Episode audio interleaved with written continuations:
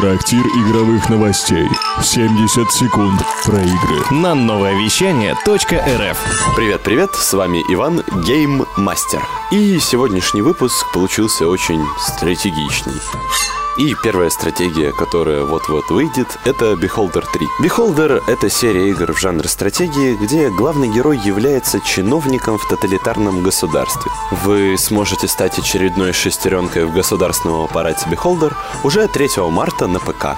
Другая стратегия Crusader Kings 3 обзавелась новым дополнением Royal Court — Разработчики предвещали, что нововведений будет много. Но пользовательский рейтинг в 48% Steam говорит обратное. В игру ввели переработанную систему культур и трехмерный тронный зал правителя, которые можно всячески кастомизировать. Но половина игроков, которые поставили отрицательные отзывы, говорят либо о слишком большом ценнике, либо о слишком малом количеством нового контента. На этом с игровыми новостями у меня все.